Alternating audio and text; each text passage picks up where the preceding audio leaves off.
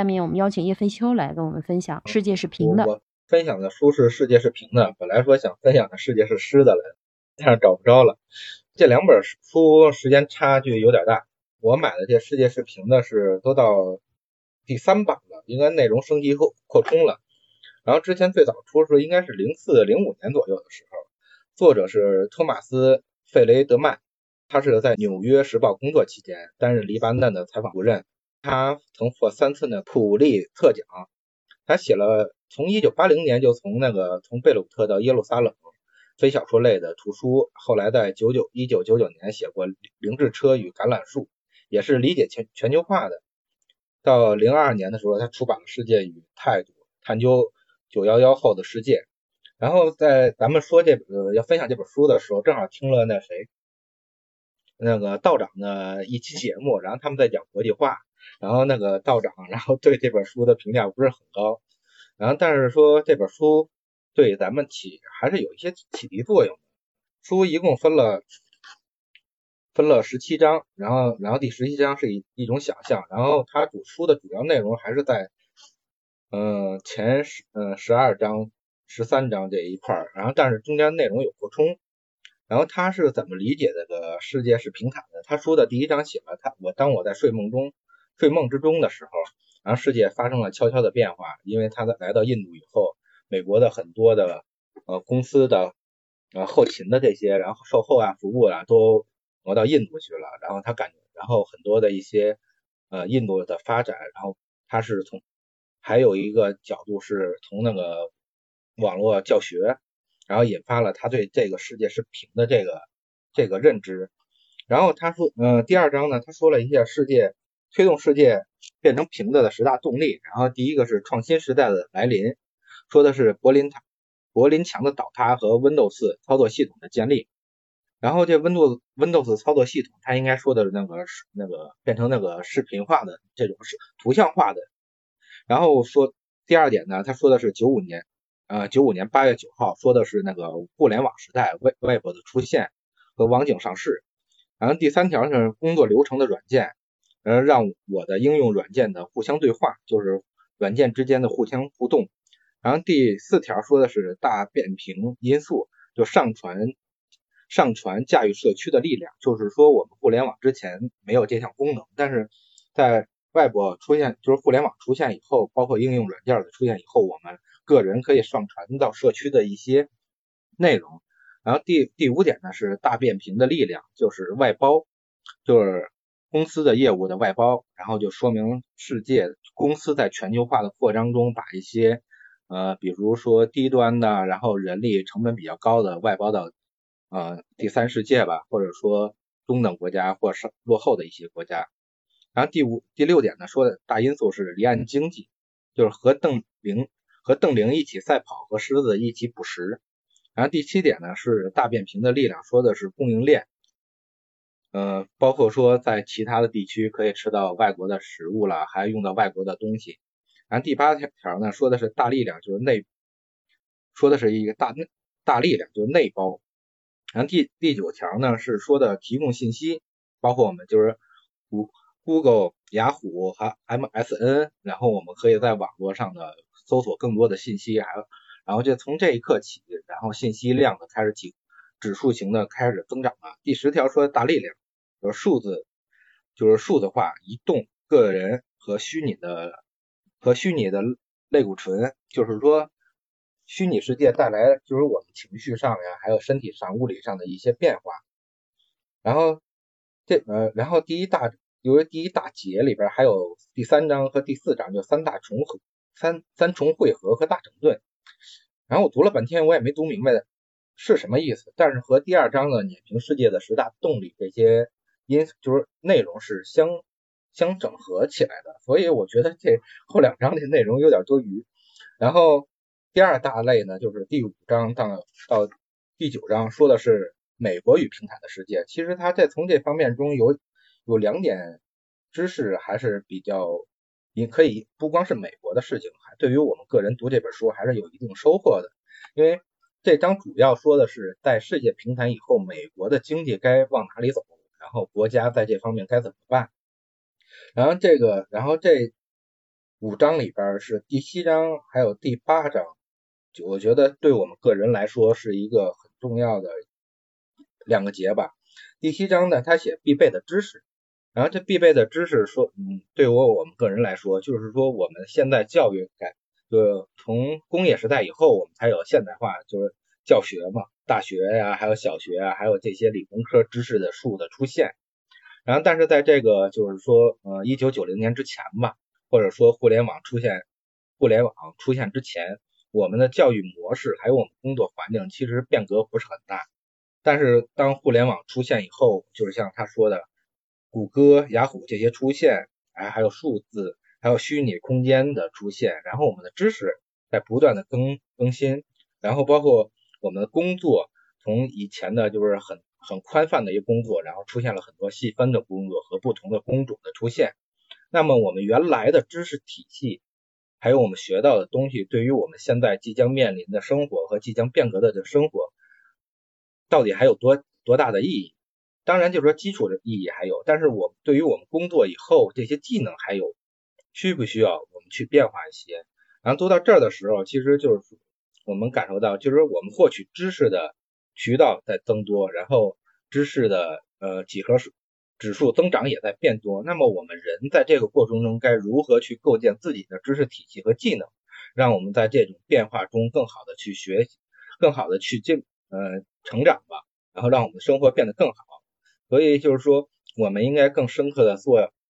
对自我做一个深很深刻的剖析剖析，然后发掘到自己的长处，然后该如何去借用现在的工具，还有互联网，包括我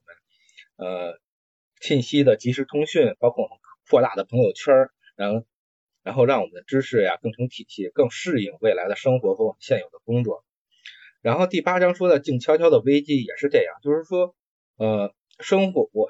互联网时代，然后包括工作的分配，包括公司的变革，然后这些危机都在悄悄的改变。如果你在这个过程中感受不到的情况下，那么我们就被历史的洪轮还有经济发展的这个给彻底碾压了。我们该如何的去生活呢？我们每个人都要有一个危机意识，然后。嗯，下一个大类呢是发展中国家与平坦的世界。然后他说的是发展中国家在世界变平，其实就是一个工作细分和那个呃全产业链的这些。然后发展中国家在这些过程中做了什么？会不会被更大的国家给碾压了？然后第再下下一节是公司与平坦的世界。他说了几条规则，然后我没抄下来，因为这个。我就直接给大家念一下吧，然后就是公司与平坦的，呃，与平坦的世界。他说的第一条规则是，当世界变得平坦了，可能发生的事情一定会发生。问题的关键在于你推动了创新还是别人。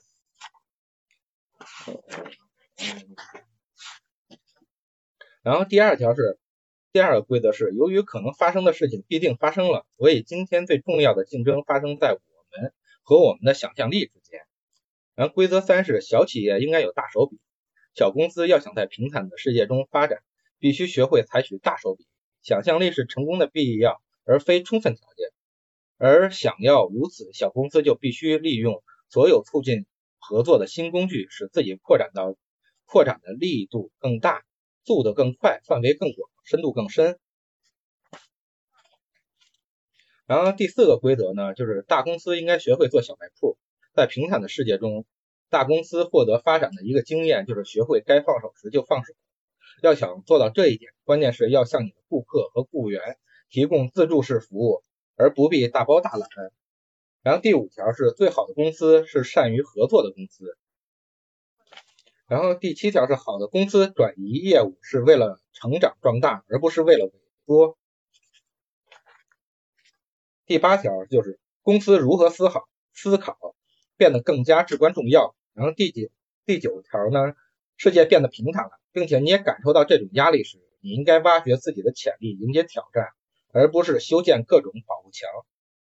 然后就就这九九条，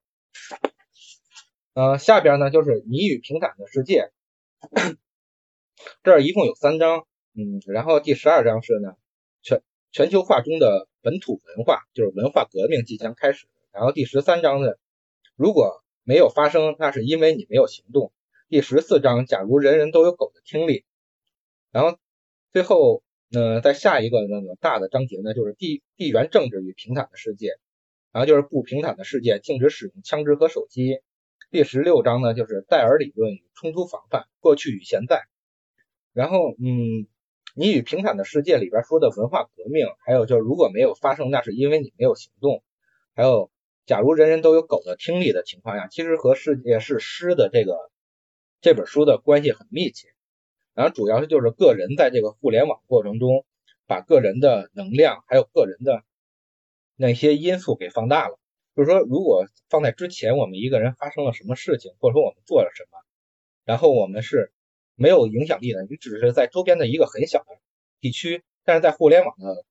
世界呢，你的你的聚集兴趣，同样兴趣和同样就是说有梦想呀等等的人会聚在一起，然后你会把一些东西就发酵了，之前微不足道的事情在这个世界都会变大，而且你的信息的。计时速度会变快，那么就是说我发一信息，今天呃到一秒钟以后就得到回应了，那么你这即时感呀，还有你你的工作生活就发生了一一系列的变化。然后地缘政治这块呢，嗯，我感觉现在我们处的处在的这个节时间节点上，已经因为世界平坦这个，呃，发生了很多变化，包括我们最近发生的很多事情，包括战争啊，包括呃能源呀这些。嗯，我们该如何去想象这些东西？嗯，我觉得这本书也没说什么，因为这个是和现在的世界中间差了十多年，然后世界发生了很多东西，可能就要发挥自己的想象去了。然后结论，想象这块也没什么太多的东西。这就是呃，世界是平的这整本书归纳下来，就是它总结了呃，应该算第三次世界革命加上移动支付时代。就移动互联网时代的到来，如何推动了公司从一个本土的企业扩充到全世界？然后之前一个公司需要做一个产品的整条链条，但是在全世界的在世界包括互联网的到来以后，我们可以把一些核心的东西留下，把一些成本很高的嗯嗯环节吧分发到其他国家。这个过程中，我们促进了世界。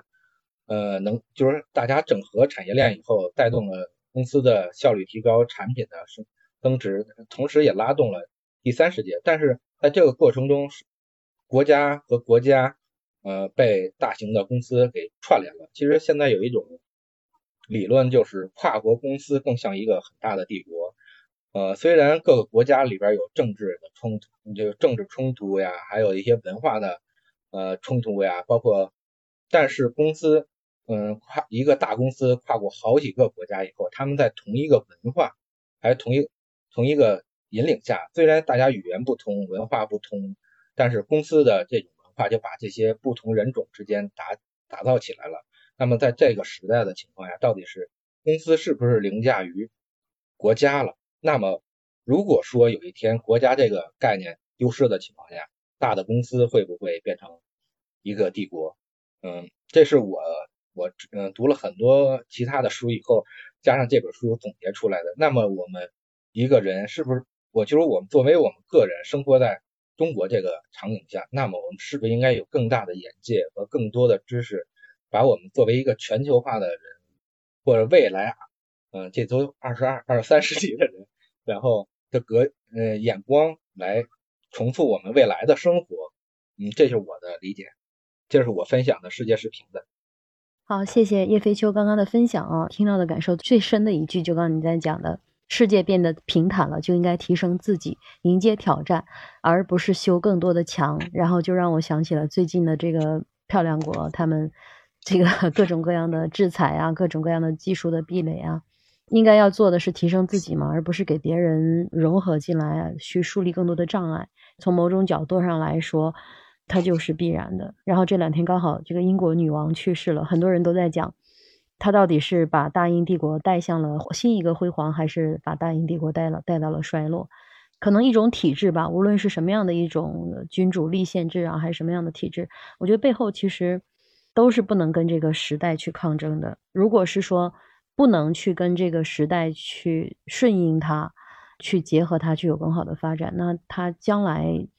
或者是说从这个世界影响的角度，英国它确实是它的影响力在变越来越弱。从那个，但是它过去的那个基础，它为什么会那么强？其实是基于它在殖民别人的，在剥削别人的基础之上。只是现在很多的国家都独立了，它可能那个很大的一个东西，呃，很大的一个呃吸血的东西没有了。但是实际上，它自己的内部，如果单纯是从他自己内部的话，其实也可以说是有一个很好的增长。我觉得其实核心就应该是要提升自己，而不是把这个世界建造更多的墙。反正这是我自己最大的一个感受。刚才叶飞秋，我我不知道你分享那个是书里的还是你自己延伸的啊？就是跨国公司很像一个很大的帝国，我也有这种感受。就是前两天六号吧，嗯，不是六号，不是刚刚刚刚发布了那个中国企业五百强嘛？然后我还看到那个前十，我还跟我先生说，我说哎，有两家外企，我然后他说哪两家？我说有一个平安，他说平安不是外企，我说那你看一下股东嘛，你看一下股东就知道他是不是外企了，对吧？其他都是国企。但是后面我就想起来之前国英说的那个，就是日本首相去世的时候的第一个反应。我其实那个时候我也在想，哎，其实我的那个。默认的那个反应，其实我也是有国家的这个范畴的。我的这个范畴也是，我要先想着中国的五百强就应该是中国企业、国企或者是中国自己的企业，而不应该是一个外企或者是外资控制的一个企业。哎，我我当时就有那种感受，但是后来我又觉得，哎，这种感受好像很。很狭隘，嗯，只要它有利于我们这个国人的经济建设，其实能给我们的国人提供更多的服务，呃，带来更多的价值，为什么不可以呢？就是后面就开始再去想的时候，我就开始在反思，其实这个也是我自己个人的一种思维模式的一种局限吧。谢谢刚刚叶飞秋的分享，这本书应该也是零几年的书啊。对，我看这版是一二年出的，然后你看的世界是诗的，应该是一三一四年。